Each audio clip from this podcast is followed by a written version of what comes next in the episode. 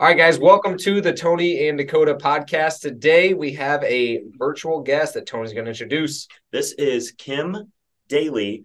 First, when her uh, interview trainee person reached out to me, wanted to schedule this podcast, I was pulled in because of franchises. She is most uh, known and doing the most advertising for the most genuinely interested in helping people create wealth through getting involved in franchises.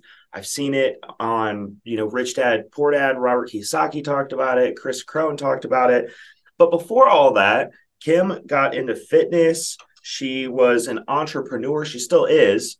And she has her own podcasts, shows, as well as millionaire mindset coaching. She knows a lot about lifestyle creation, living the life that you'd like to live by creating passive residual income, as well as entrepreneurship, business building in general. Super excited to have Kim on today. Wow. I think you should be my PR guy, Tony. That was really good. Thank you. I hope I can live up to all that. so, Kim, sometimes when we have guests on, we kind of try to figure out how they got to where they're at when did you actually really get your start? Like when you think about your personal career what was the tipping point or the moment where you know a lot of people experience a small dip where they're not exactly where they're supposed to be and then they kind of feel an upward trajectory? What was that moment for you? What were you doing? That's so good. So i've been an entrepreneur I've been a franchisepreneur, right? I've been a franchisepreneur for 21 years. I was an entrepreneur for the first five years.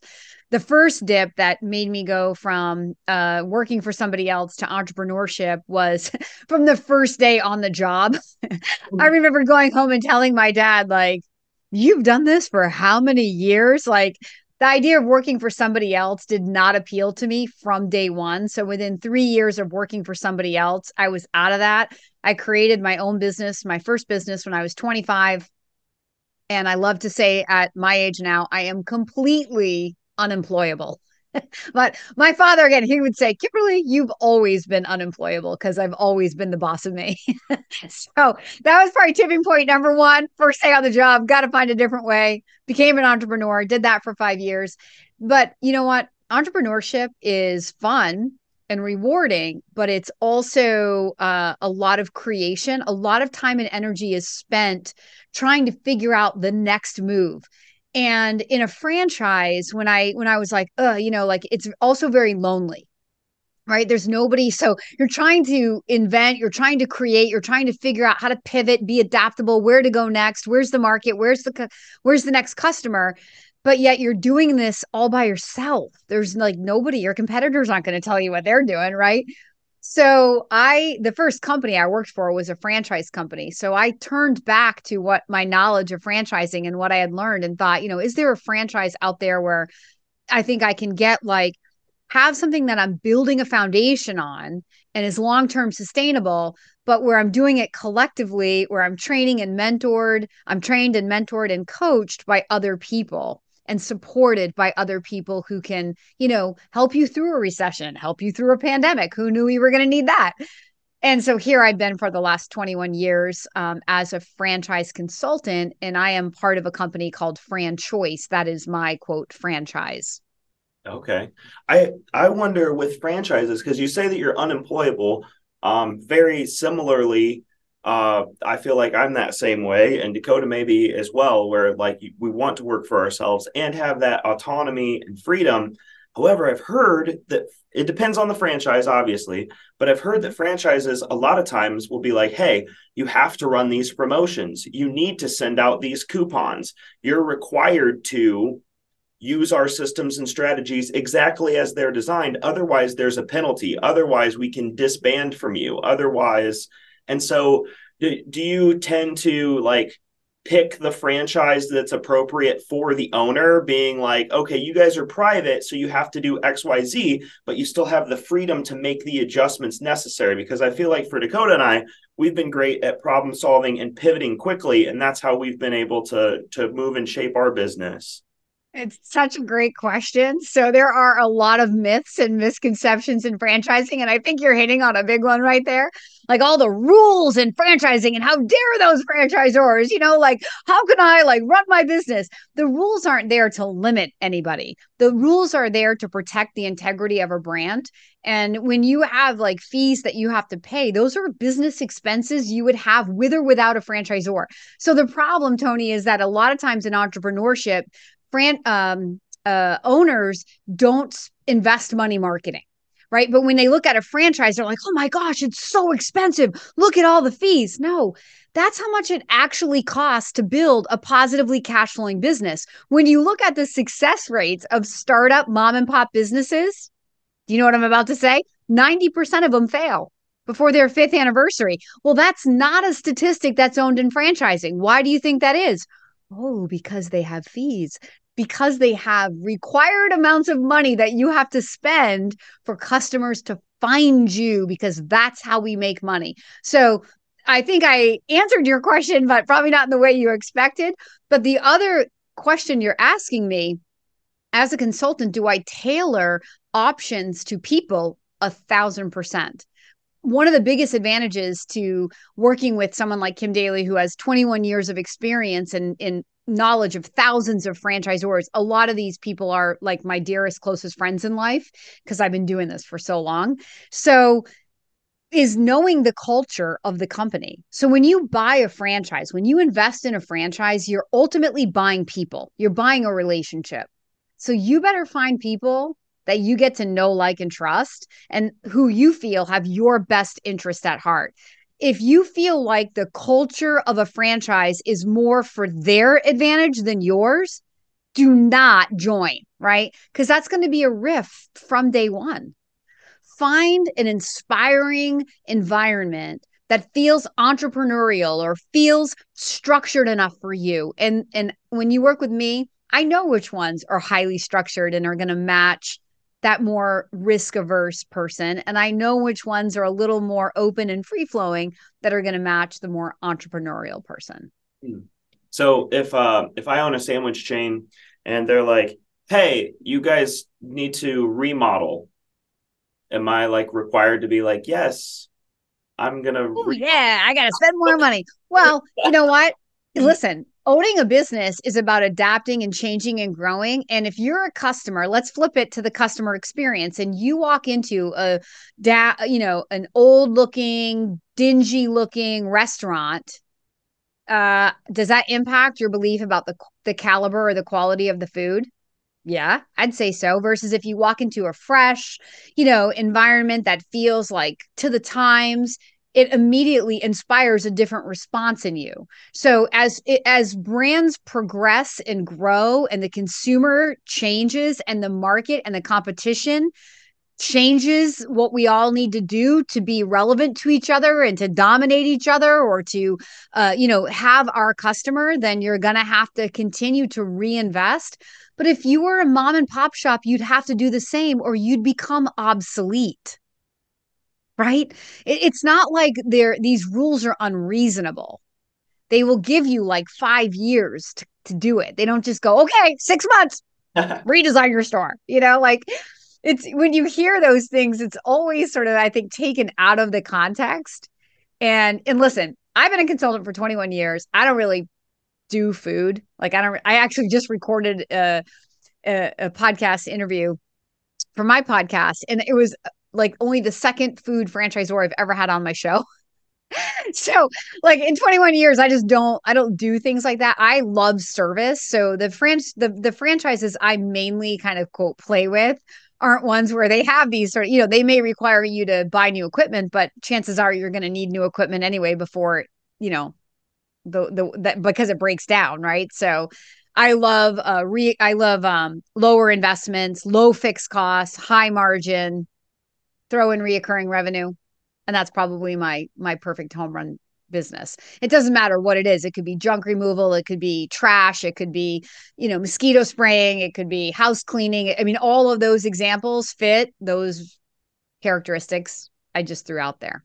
Yeah so i think the biggest thing that basically what you're talking about is almost like reframing it instead of looking at it like, okay, hey, here's rules that you have to follow. It's more of like, hey, here's a structure that we've used multiple times to be successful. And so, really, you're giving people the tools in order to help them become successful almost on a fast track because your success is their success and their success is your success. So now you're just like, hey, we know what works. We've done this a lot of times. So here's what you need to do in order to get to where you want to go. And so really it's just giving them the framework in order to do that. It sounds like more of like a I think it's just perspective. It's like, you know, one person could look at it like, oh, you're forcing me to do something. It's like, yes, we're going to force you to do what it takes to succeed. And so you're really giving them the tools. So if somebody came to us and said, all right, you got to pull these lists, you have to do this, then you're going to go here. Then you're going to want to send this much marketing. You're going to spend about this much. This is how much you should make. This is how you make your offers. It's more giving the framework because there is a general framework that you're going to have to be successful in any business and whenever you have a franchise and it sounds like they're more invested into making sure that you're successful. So they're like hey here's the framework that you need to be successful. That's what it sounds like just a reframing of what's actually happening. One could be binding the other one could be like oh they're telling me how to succeed. Pulling data lists like vacant houses, mortgage foreclosures, and tax delinquent properties is important to direct to seller marketing. BatchLeads is the main platform where we store our sellers' data and skip trace owners for their phone numbers, emails, and addresses. On other platforms, you end up having to pay twice for the same contact if you've already skip traced it. My favorite thing about BatchLeads is that if you skip traced a contact once, you never have to pay for that contact again. BatchLeads has SMS texting campaigns, direct mail marketing, and Driving for Dollars app integrated in a simple to use interface. Click the link below and try BatchLeads today. That was amazing. Standing ovation to Dakota. Perfectly said. it's always perspective, you know. And and listen, this is why my services are free for candidates. Franchisors pay me. They pay me to put your mindset in the right place before you get to them. They pay me to match you to their opportunity when you have what they're looking for in their ideal candidate the right finances, the right skill set, the right mindset. You're right, right. So, and, and what I love to say is that's one part of what I do because, but anybody can kick the tires of a franchise. Very few people can actually follow through and sign a franchise agreement and become an owner. So it's the 1% that that I'm looking for. I'm look and, and I'm actually creating. I'm I'm helping people know how to think about this, how to move past their own limiting beliefs or assumptions, or at least figure out how to ask questions to figure out are those assumptions even real out in the real world or is it something you're making up? So for example, like some example in fitness, you know, I was working with a woman this morning. She's in Atlanta. She's like, oh, it's so crowded. So she told me up front she loves fitness. Well, and you want to own a business that you're passionate about? Well, let's take a look. I'm part I partnered her with a I presented her a brand. They're the world leader in boutique fitness. They have no failures ever. 2600 clubs open in multiple countries today. And she's like, "Wow, my area is saturated." That is a limiting belief. If they have no failures and they've deemed your market as open and viable, who are we when we don't know what we don't know as as you know the people investigating the opportunity to be like we know better than you they have no failures right but even as I said that to her, it was just a huge roadblock for her. I don't know if she'll get past it or not, but this is why franchisors pay me to help people because we we all do it. I would do the same thing if I didn't know what I know because I've been a consultant for 20 years. And she just said the gym was packed. Yeah. Exactly. it is funny though because it, the funny thing is is you're exactly right. It's usually mindset more than it is about like stats or facts. It's a feeling that she has. It's not based on actual statistics. When the people who are the franchises are looking at statistics, which which kind of like this kind of brings me into the other thing that I really wanted to to touch on is uh you said you're unemployable, which I find like uh almost in my opinion it's almost very similar to the point where I'm like I I'm not like I'll, I'll work for somebody if it makes sense it's just got to get me on the trajectory to where I'm going and what, what, makes sense for me. So I don't mind if I work for somebody, and I would consider myself very entrepreneur. Um, but as long as the structure is right, I'll partner with anybody. I'll do any deal. I'll work for anybody. I'll, I'll go do a W two job, like if it makes sense. And so I just kind of want to see your take on that when you say that you're unemployable. Do you think that's like a limiting belief? Like if somebody's like, "Hey, I'm going to get you, you know, 10 million dollars this year if you come work for me." And then uh, you have to do it for 1 hour a week, you know. You'd be like, "Oh, well maybe I could make this work." No. I cannot be bought because I have built for myself an amazing life. I know my personal power and I know that I can make anything work to the level that I want it to work because again, I've been at this entrepreneurship thing for over 25 years and I will not be I cannot be bought. You could throw any amount of money at me. I'll partner with you, but I want to say right? I'm not going to have a boss. I'm going to be the decision maker of the biggest decisions in a business, of the the the time I put in or don't need to put in, um, and of how I always want to be in control of what I can make, and that's just my own confidence in me. Which is why I'm unemployable. My freedom has no price. uh, I I know that I can make however much money I want to make, because I'm willing to put in the hard work and figure it out until I get there. That's what I mean by that. So I mean it as like a very good thing, not a negative thing. Sure. So, uh, what would it take in order for you to work for somebody else? Like, let's say everything aligned, they give you all the time freedom. Like, would there be any reason they give you all the control in the world, um, and there's nothing that they could do, somebody could do to in order for you to? I am never waking up for somebody else's future. I am waking up for my own future every single day. And if you work for somebody else, they own your future. They can take it away when it doesn't suit them, they can cut you off when it doesn't suit them. I don't see any value in that because there's enough opportunity out here where you can own it and control it and make it yours right and let's take this back to franchising so people will ask me you know there there's these like myths and misconceptions around success and failure as if like it's the franchisor's job to make me successful it's nobody's job to make you successful, right? Now, it's implied in a franchisor franchisee relationship that they're going to give you a business plan that works and that uh, you give you training and mentorship over that. But the plan works but the question is we don't know how well are you going to work the plan.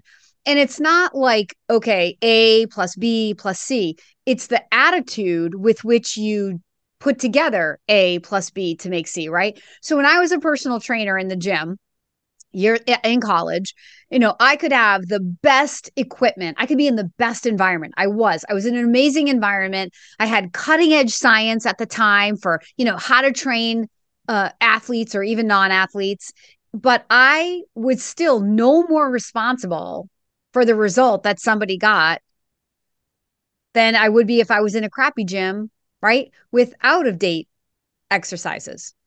So I can have the plan and I can coach and I can inspire and I can mentor, but I can't make you show up. I can't make you do the work. I can't make you, you know, not cheat on yourself with your diet, right? I can't make you put in that effort to get that one last rep. Well, the same the things that are going to make the difference between average and above average, I can't make you do right? Same thing in a franchise. Think of the franchisor like a personal trainer. They can have the best plan in the world, but if the people aren't willing to work the plan, have a good attitude, keep the faith, roll up their sleeves when they need to, stop whining, stop looking to something outside of themselves as what's going to drive their success, they'll find people will find every excuse in the world right? Everybody will own it when it's good, but when it's not good, oh man, we start looking, we blame franchisor, we blame territory, we blame recession, we blame Joe Biden or Donald Trump or whatever we want to blame. But I have been an average performing consultant and I have been a history making consultant in the exact same franchise. When I went from average performing to history making back in 2011, and now I've spent the last 12 years, 12, 13 years mastering my own history making and breaking my own history again and again and again, it changed everything for me about how I coach other people with regard to validating with other franchise owners and even with regard to making the decision to become a business owner. Because what I found was that all along, what I needed to succeed was in me. Nothing external to me changed. What changed was me. And when I changed, everything around me changed. I love that. So here's where I have a dilemma then with like me personally and what I've like worked through in my mind. So I want to ask you about it. So if you're obviously very passionate about working for yourself and like you believe like, you know, that's like a very high value, it sounds like to you. So for me, it's hard to justify then if you ever were to have employees because you're asking them to do something that you're not willing to do or that you would never do. You're like, no, I will never at any price whatsoever, ever. But hey, I want you to build your build my dreams for me. So how how do you justify like them doing that? Because that's the way I do it. Is like, man, I've done it. I'm willing to do it, and I would do it if it made sense for me. So let's find something that does make sense for your trajectory. And as long as it makes sense for both of us to grow together, let's stay on this path. That's the way that I justify it in my mind. But I'm just curious on how you justify it. So I'm not above doing any job in the business that I would give to somebody in my company. But the reality is, Dakota, not everybody has the mindset that I have a lot of people enjoy working for other people. And thank God, because we need those people to help us grow our businesses. But, you know, it depends how where that person's mindset is. And probably if you're working for me, there's going to be some type of career ladder to where you can keep growing and Im- improving yourself. Or if you're in a position that I know is going to be high turnover, then so be it. But you've got to, you know, everybody has to do what's like right for them but it also going the other part of that is if i owned a company let's say that cleaned home cleaned houses.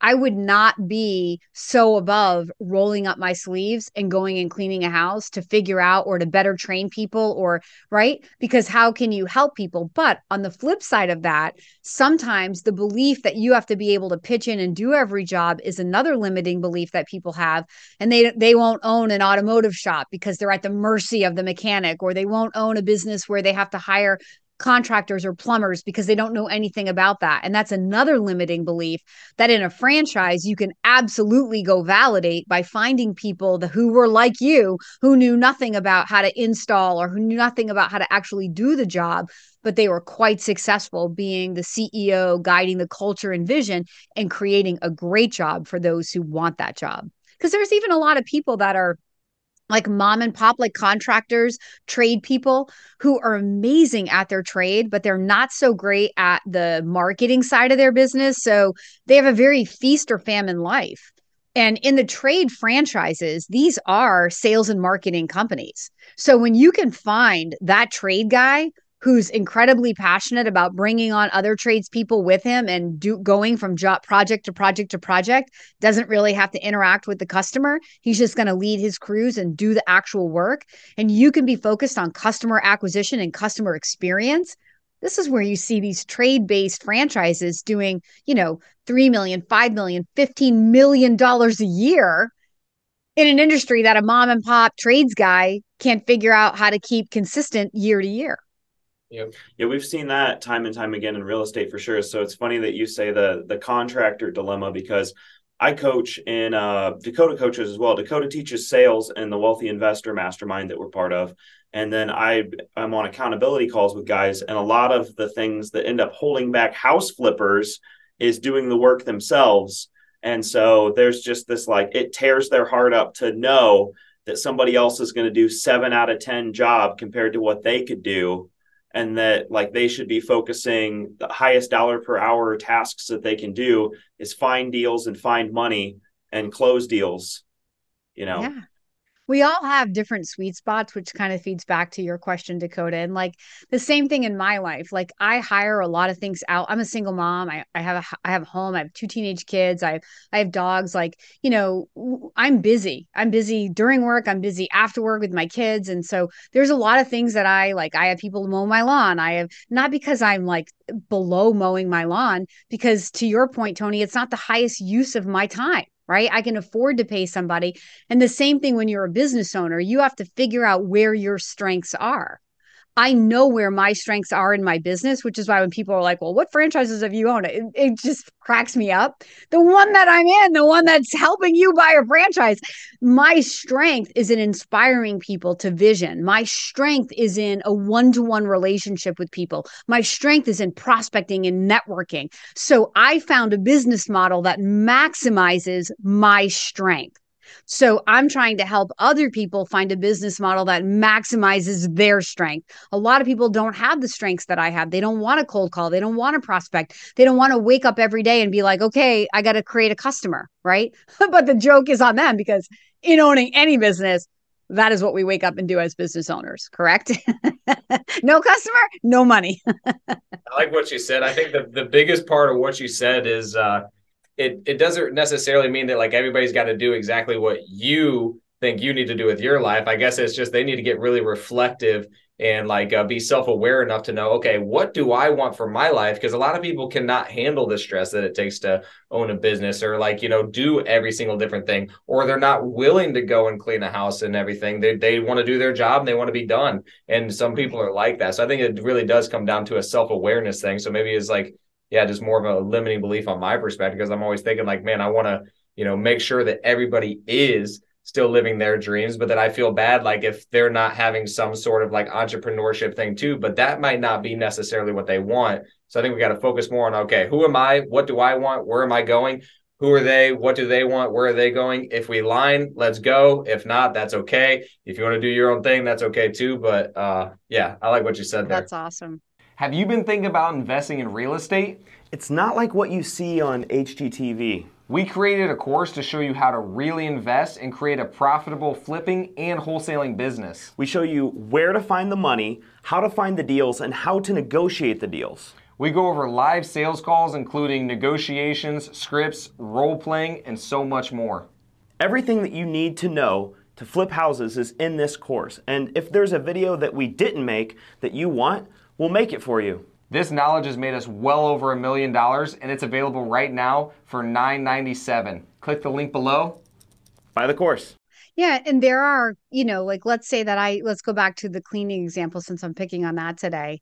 So let's say that I invested in a in a franchise. And the other thing is people don't have money. I, I wanted to add that to what you just said, right? Maybe you want to own a business, but you're not quite there financially. So you still need to work for somebody to build up that nest egg to where then you can go on and be the boss that, you know, maybe you always wish you had. So in my cleaning thoughts, I'm thinking, all right, so let's say that I started like a residential maid franchise and I needed girls to come t- typically to come work for me. And let's say that they're stereotypically single moms. And let's say that they're working retail or fast food, nights, weekends, holidays, and I'm able to give them a Monday through Friday day job where they can work when their kids are in school and be home when their kids are home. Yeah. And I can give them a career ladder. Maybe I can give them health insurance benefits because some franchises offer health insurance benefits to be able to pass on to your employees. So there's an opportunity, to your point, for a job for somebody that it matches where they are at, but maybe improves on the situation from other jobs that are available to them. That could come from me by being their employer.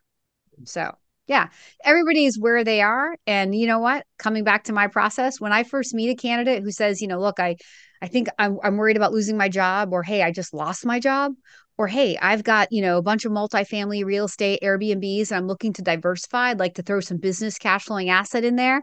So that's, you know, the pain points. They come to me.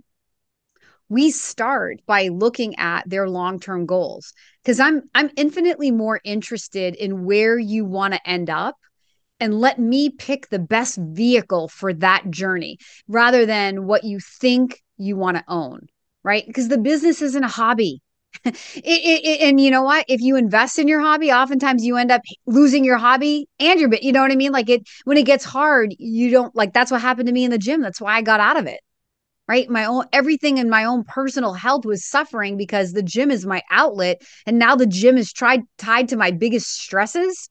Right. There had to be separation. But like the business that I invested in, FranChoice, it's like personal training, right? It's like coaching people through a process that changes their life. Only we're talking about business instead of fitness. So there was a lot of synergy to that skill set and to the pleasure that I had in owning a gym. It's a life giving environment. This is a very life giving environment. It's a life changing environment. This is a life changing environment. So there was a lot of synergy. And, and I mean, that's why I, you know, excelled at it. And, and who knew I would do this for as long as I have. So, so I don't know if that drives home that point in uh, Rich Dad Poor Dad, uh, Robert Kiyosaki creates the cash flow game. We've played the cash flow game, and one of the ways, once you get out of the rat race, one way is to like 100x your income is to buy a working franchise, right? And uh, so I'm wondering when it comes to franchises, do you, because it sounds like your franchise, you're more like creating a lot of, you're doing a lot of active stuff that's creating some sort of residual monthly income cash flow kind of component to it as well. But it sounds like the majority of the time you're still doing a lot of the acquisition type stuff. So you're still spending a lot of hours on it. Are there more cash flow heavy type of set it and forget it type franchises, or is that just a myth? So that's a great question. So every business out there has a pro and a con. My business has a lot of pros for my personality, but the biggest negative to my business is I have built nothing of um, you know, like generational wealth. I have no legacy. The day that I stop working, the money dries up, right? No Kim, no money. So that's a huge downside to again if i had built a business where you're building up uh, accounts and those are re- reoccurring revenue and so now when i go and i built something of value that i can sell because a lot of times franchises have their greatest return roi franchisees when they sell their business it's not going to be what i'm in what i'm in today if i was starting a business today no chance under the sun i would start the business i'm in but i have built it to such a level that it's ridiculous for me to walk away. It's hard. It's almost like the golden handcuffs in a way, right? Because I know that this isn't how you build real wealth, but I am so passionate about it and I believe in what I do so much. And it's a cash cow business. So, what I do for my personal situation, because I thrive in my business, is I have real estate. I'm invested in real estate syndication. I have I have a crypto mining business. I have infinite banking policy. Like I have other cat um, passive income. I'm um, partial owner in multiple companies that produces quarterly dividends. So I have built passive income through the high cash flowing business that I that I'm in every day, building that long-term equity for the future. And eventually I will downsize what I'm doing as a consultant and then build other things like that over there. But in if, if, it depends where someone is. So if you're young and you're aggressive like i was 29 when i started this business so i had you know it, it made sense. I didn't have a lot of money but i had a lot of time. If you're coming to me and you're 45 50 you got kids you're dreaming of your future i'm not leading you to a business like this unless you beg me. I'm going to teach you what i wish somebody taught me when i was 29 which is you know build a business that will ultimately, with it six months or one year or maybe one month, not require you every minute in order for it to work. And there are what we call semi absentee businesses in franchising. Um, that definition is used heavily and it's but it's very hard to really know what semi absentee will mean to you. It's a very personal definition because it really comes down to your leadership skill, your organizational skill, your faith in other people, right? Your ability to leave the business in the hands of other people. Um, and so, and then your ability to learn. If you're a quick learner, you might be able to step back faster than if it takes you time to like absorb and and really figure things out. Maybe it's your first business venture. I think it's unrealistic to think you're going to plop most of your life savings into a franchise and leave somebody else to, to, to turn it into a reward for you it's not going to happen right so we we talk about this word semi absentee but with each candidate that I work with, I very carefully define it for them and help them define it for them. We have laundromats that are five hours a week once they're built, right? And then we have businesses like mine on the other that are, you know, can be very, very time intensive. But if that's what you want to do because you love it, like Kim, there's nothing wrong with it. Just setting expectations and making sure that we're matching opportunity to your goals. That's interesting too when you were when you were talking about a lot of those uh, investment vehicles that you have they sound really passive like you're talking about syndications and that's nice because you don't have to actively and be involved in the real estate deals. And that's something that we're running into too because we have so many deals in our pipeline right now but we raise money fund the deal. Sometimes we use bank money, sometimes we use other people's money. And we have so many deals going at the same time that we constantly need more capital. And you said something about infinite banking. So I wanted to know what that is. Oh, okay. What- what's infinite banking? I've never heard. Oh, you guys. Okay, so yep. So infinite banking is where you uh like sort of super fund a life insurance policy Mm. and and then you use so it's an investment it's it's acting as your own bank. It's an investment vehicle. So I'm I don't have any money in the stock market. I started out young putting money into a SEP. That's still there and it's growing, but I do not believe in not having control over the asset, right? So that's going to go up and down, but I want more control. And I I'm all heavily invested in all these what I'll call alternative investments. So um, I put my money where my mouth is. A franchise is an alternative investment, one you can own and control. So in infinite banking, you you go through a life insurance um, like you know health evaluation as if you were taking out a life insurance policy but you super fund the beginning it's the way that it's structured for the first four years and then it gives you instant cash value so you can take that cash value out and then deploy the money. So my money that I invested in the policy stays in the policy, earning 3%, 5%, whatever it is. It's not a lot. But versus if I had money in Wall Street and then I said, okay, say somebody came to me and said, Kim, join us, put in a half a million dollars. We're to, you know, we're to go buy some apartments. I would have to take the money out, take the tax hit, and um, take the money out. And now that money that was in, invested is completely uninvested. Now i'm transferring it from that investment to this investment. With infinite banking my money stays invested earning and i use the life insurance cash value to go deploy into the apartment. And then as that thing starts to produce dividends or cash flow i feed it back into the policy and it just keeps cycling. And this is how you build generational wealth. I learned this from one of my greatest mentors, Jim Oliver. He is the founder of Breakaway Wealth. His company is called Create Tailwind. His podcast is called Breakaway Wealth. And uh, Jim is like the number one guy in the country helping people learn about infinite banking. He he was mentored by the guy who kind of like I don't I don't know if you would say invented it or like created the found like figured out how to do it.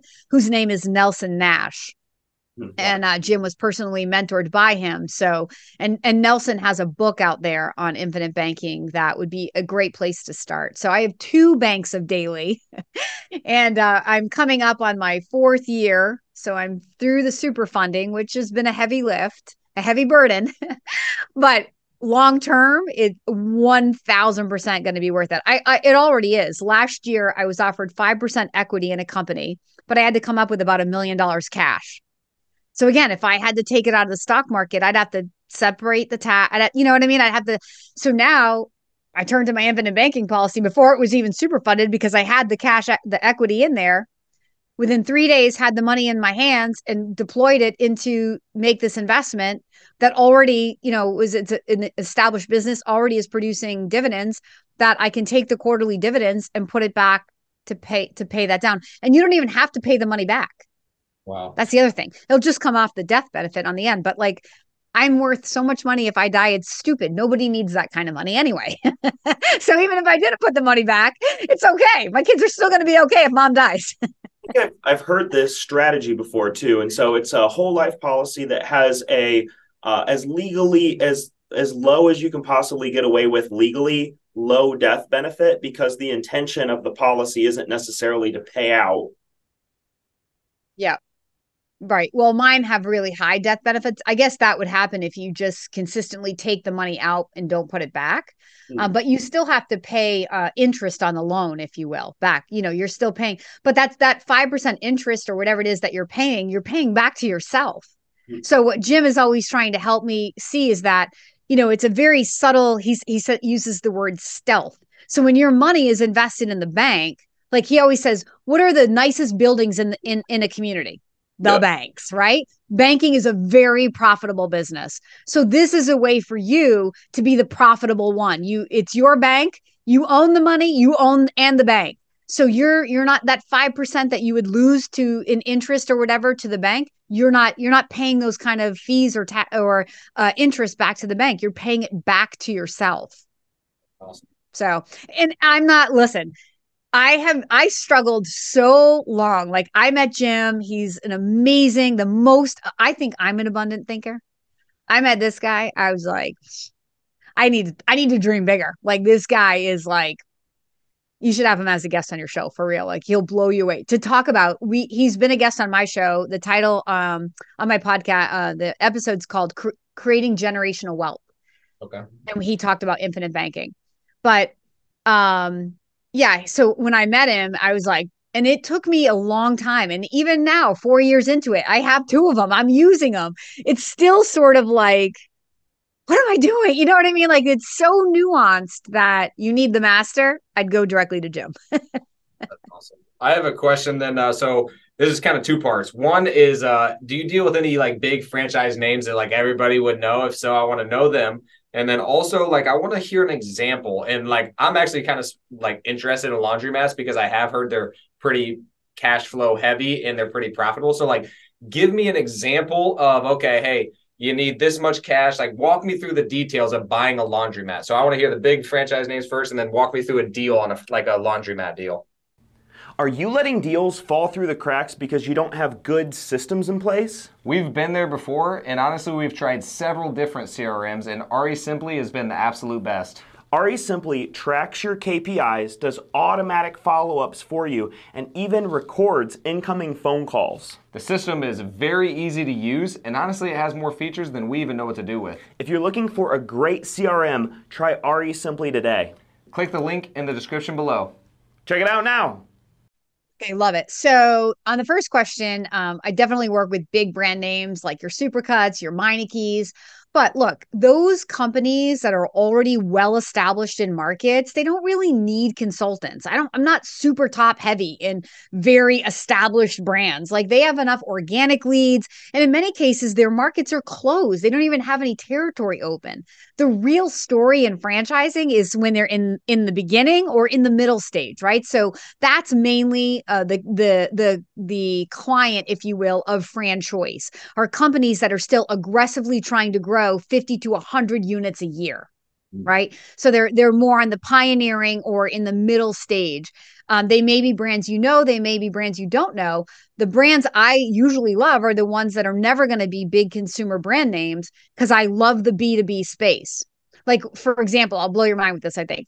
We have a business that paints parking lots. They stripe parking lots. It's a franchise for striping parking lots. Incredibly profitable franchise. So, like, you would never think that that's a franchise, but think of all the parking lots everywhere you go, right? And not the big ones that like the the, the big paving guys are going to get to. Think of all the apartment complexes, the HOAs, the schools, the shopping centers, the, you know, it's endless. So that's a franchise, one that Kim Daly really, really loves. Another franchise I had a great heyday with. It's mostly sold out, if not sold out everywhere, which actually my buddy Jim uh, invested in, is called Smash My Trash. Have you heard of? Have you ever heard of this? Uh-uh. The whole country is completely sold out. You've never heard of it? No, because it's. I've seen it's like a shredder thing that like makes it so that you can fit more in like a forty yard container. You got it. Yep. So so there is a uh yeah, so that's what they do. It's this big commercial uh trash compactor. It's an outside sales job. Go to go to the business, sign them up, tell them what you do. There's value like you're going to we're going to save on your Holloway vol, you know, your Holloway um money and it's a green company because we're reducing the emissions for the amount of times that you're going to be hauling away your dumpster. So we can come in every week, bi-weekly, once a month, once once a quarter, depending on how frequently that dumpster is getting full, and literally compact the trash. Two employees on the truck, one in person who does sales, and you can build a multi-million dollar business.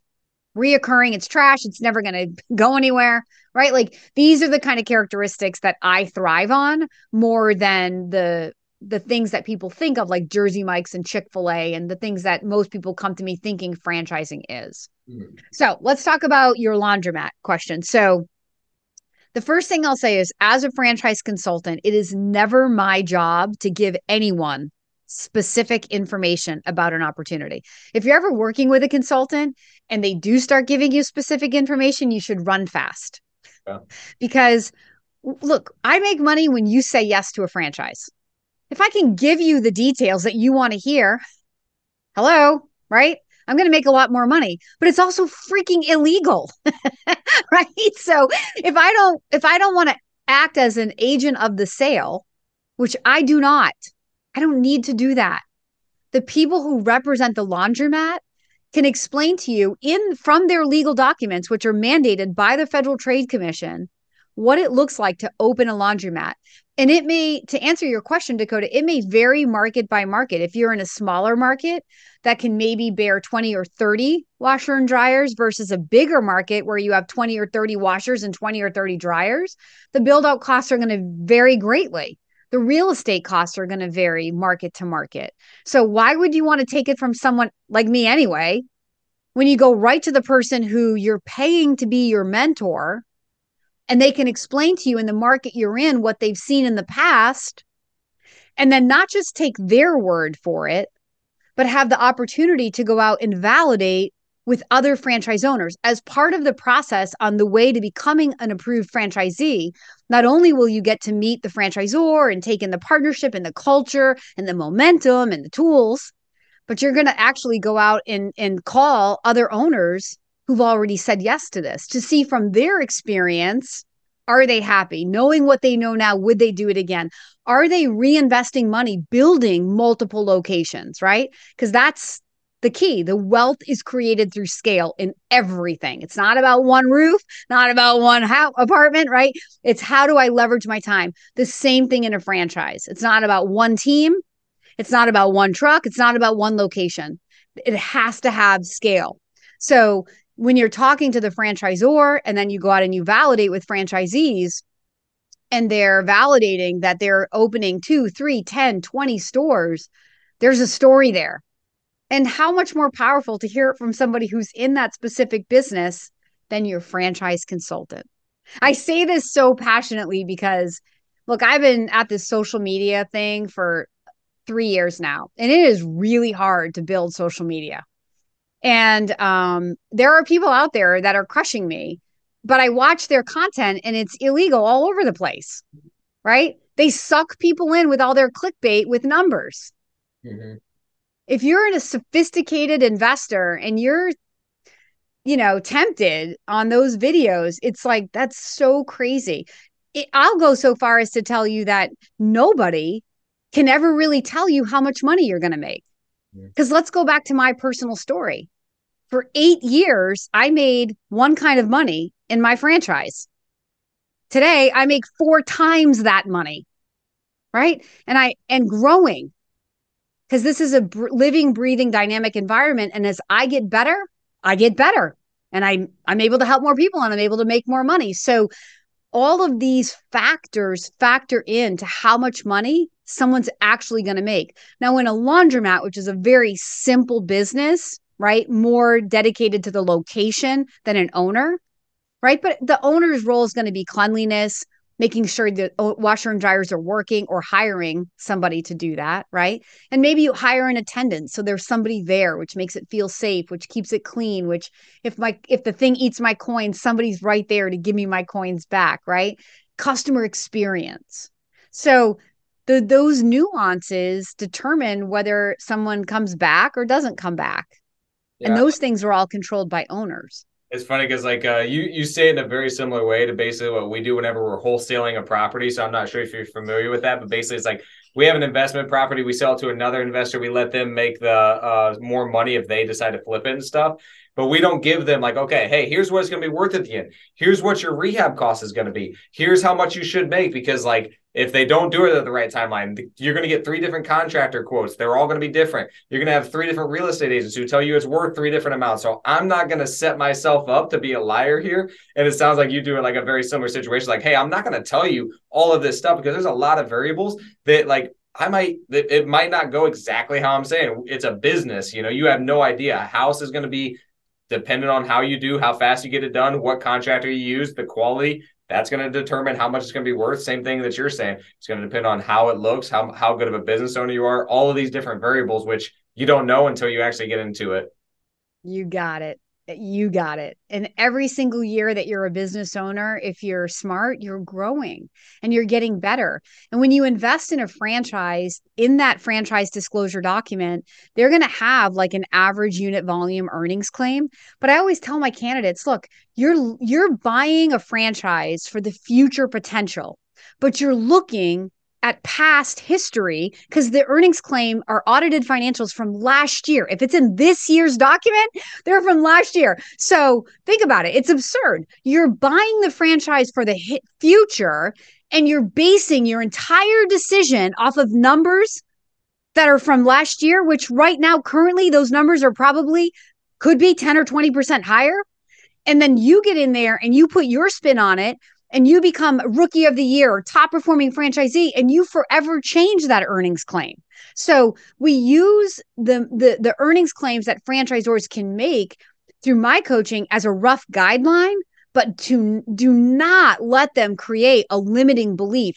If i had had a limiting belief about myself i would never have made history in my business right? I would never keep breaking my own history so, but there, what's funny is there are all these people that have access to me who I've told and, and will tell pretty much anybody, this is exactly what I do. But how many of them do you think take it and go? How many people have the business I have? Less than like five or six people. And there's like 90 consultants at FranChoice who all have access to me. And you know what I hear is I can't be Kim Daly. Oh, Kim Daly must work so much. Oh, it's all limiting beliefs. It's so not true. Come and ask me. And so when you're in a franchise, I don't share my personal story to like go bragging on myself. It's to make the point that you can be, have, and do whatever you want inside a franchise system. You got to find people that have what you want a system, a proven system, and a toolbox that's good enough to go. It's going to improve as you grow. And if you say yes, you may be a part of growing and improving that toolbox. So we're not looking for perfection. We're looking for, I got this. It's enough for now. Now it's my turn to put me in this, to my time and energy and hustle and and turn it into the next thing, the next place it can grow. And then that's all you need. And then from there, how big you grow, it's all on you. I know this because I've done it. When you think of I can do it, you can do it. when you think of your most successful uh, franchise owners uh, who decide to get into franchising, when you think of the people who are the most successful, what are common traits, attitudes, behaviors, uh, emotions. What are the what are the things that you can point at and be like oh yeah that's why they did well. Yeah. So that's an amazing question. Again people are going to be looking for those external factors. It's all internal. The number one thing any franchisor is going to say when i say hey mr franchisor what's the most important quality in, a, in an ideal franchisee? Grit. That's number one word, right? How do you even define grit, right? But it's that tenacity, it's competitive drive. It's the willingness to get in there and do whatever it takes. Earlier this week, I interviewed this massively successful franchisee, a guy who started out with Little Caesars Pizza 20 years ago. Pizza, pizza. Remember that brand? Maybe you guys are too young, but he started out with that brand. But and he's like, I started out washing, you know, washing my own dishes. You know, today he owns eight budget blind territories, three closet tailors, and like three premier garage. So he's in the service. He does windows, closets, and uh, garage cabinetry. And he, he has a massive business now. That's why I, I asked his franchisor, I'm like, I want somebody, I want a total stud in your business. Like, give me this guy's a total stud. But when I was interviewing him, we never even really talked about the business. We talked about all the successes and failures he had along the way. And the entire 20 minute interview, when it comes out on my on my podcast, it will be 100% trans easy for anybody listening to know why this guy is successful. He just never quit, right? It got hard. He worked harder, right? He figured stuff out. He grew up through these businesses. He just he leveraged himself. He mentored. He found people who had what he wanted and he asked them to mentor him. He just kept growing and every single thing this guy has touched that Little Caesars and he owned something else with it, sold to private equity, started a trampoline park, mom and pop trampoline park, built it to seven locations, attracted private equity. Why does why does that keep happening to him? Because he's amazing human doing great things for other people, building, you know, great solid businesses. You know, so then he thought he, he tells the story. He's like, my successful friend told me that he bought a Budget Blinds. And i was like yo man like you got a low moment in your life? Like a Budget Blinds you know? And it's funny because that's like the number one business i've helped people get into in 21 years. So it's a total common reaction. So it's kind of funny. You it's just one of these unassuming businesses when you hear the name until you look at the characteristics of the business and then you're like oh my gosh it's one of the most powerful business models i have to show anyone oh yeah how and once he saw it once he saw it, off he went, and now he's got eight of them. How often do people need to replace blinds? I just thought about that in our rental properties. yeah, I mean, it's just a it's an industry that grows and goes no matter what. Um, and it the parent organization of this franchise, their home franchise concepts they're just amazing, amazing mentors and leaders. They have multiple home services businesses. All of those businesses he owns, owns today, Premier Garage and Tailored Closet, are all under the Home Franchise Concepts parent umbrella. And that's how we stack to create wealth. So if you can buy multiple businesses through your one franchisor where in in theory you're leveraging like the same back end system if you will like right? You you know you know how to drive that Rolls Royce and you know you have that engine across all of your across all of your businesses. And if you can overlap the territory to where we sold you blinds and now we can remarket to you closets or you know garage doors or window washing or whatever it is that he wants to add on next I mean, that's the way you stack. And again, to the point I made earlier, wealth is always created through scale. That's the way to get really wealthy really fast in a franchise. That's a good idea. This is uh, our last question of the podcast, unless you got we're getting pretty close to an hour. So we'll we'll ask you this last question. This this is a deep one. So you're thinking all the way to the end of your life. You're 100 years old on your deathbed, and you have a final message to the world. This is Kim Daly's message specific to you. It's a paragraph, a mantra, a sentence, a book. It's your final thought that you think that the world needs to hear something meaningful that has you written all over it. It's your legacy message. What are you going to say? This one's kind of easy for me. So, my favorite book in the world is Earl Nightingale, The Strangest Secret. Do you know it? I, is is that the one where they it's a lot of folks on their deathbed? well, Earl Nightingale, it's an old book. Listen, it's a 25 minute free YouTube video. So when I learned about this book, this is the strangest secret is that our thoughts create reality. What we're thinking today is what we will be living tomorrow, whether we want it or not, right? It works positive, it works in the negative. And I teach this to my teenage boys. At least I try to right? So our thoughts create our reality. That's the strangest secret.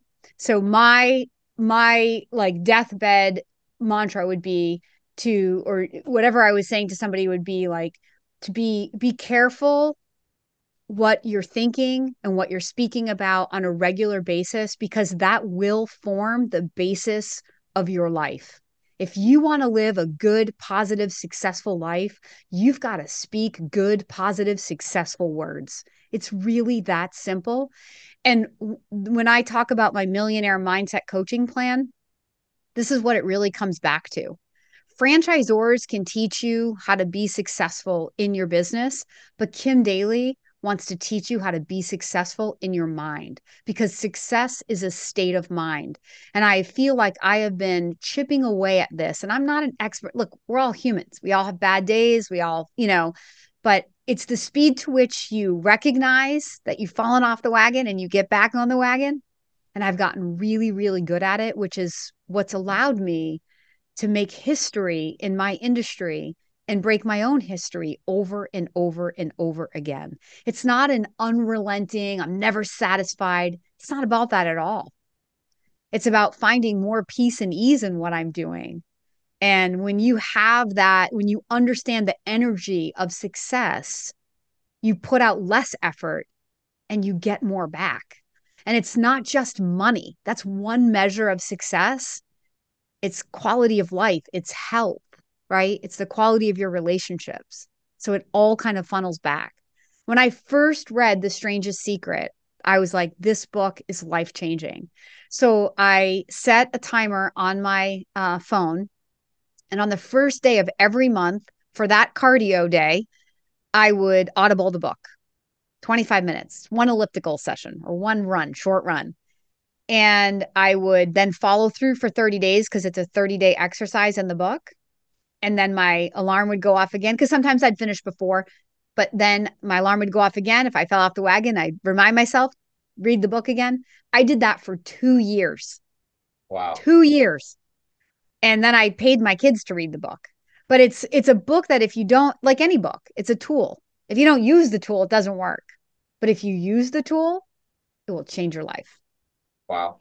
Yeah, I feel like, man, hour went by real quick. I feel like I got so many other questions. Like we didn't even get into all the questions that Tony had. I feel like I got so many more. I'm like, oh man, we could go really deep into have me back, have me back. so many different areas. Yeah, we're definitely gonna we'll make it a daily double.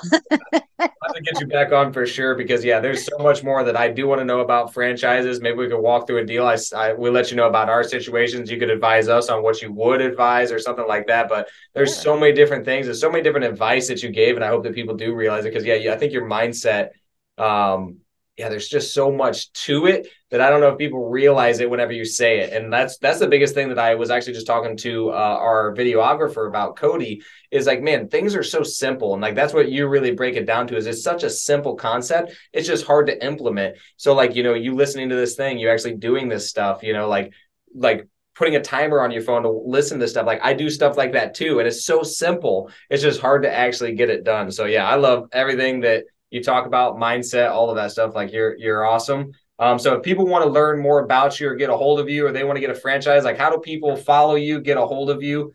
Um yeah. Awesome. The best way to follow me all of my content i mean i'm on like i have podcasts i have i'm on instagram tiktok everything but the best way is probably through kimdaly.tv my last name is d-a-l-y so kimdaly.tv because all of my content is housed on my youtube channel.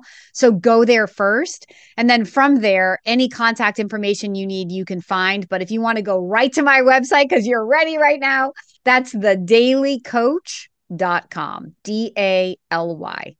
Got it. The Daly Coach on Instagram. I just followed you. Um, because yeah, I want to learn more about this and we definitely appreciate you coming on. I appreciate you having me. You asked great, you know, as a podcaster, I'll tell you that the interview is only as good as the questions that I'm I I can ask. You guys asked great questions. It was super easy to follow. So I appreciate you. Yeah, thank you. Honestly, it's just stuff that like like we're genuinely curious about. So like we're always learning and stuff like, and there's a lot to learn from you. So yeah, thank you. Thank you so much. Have a good day. Cool. See you. Thank awesome. you again. Thanks for coming on. Thank you. Bye.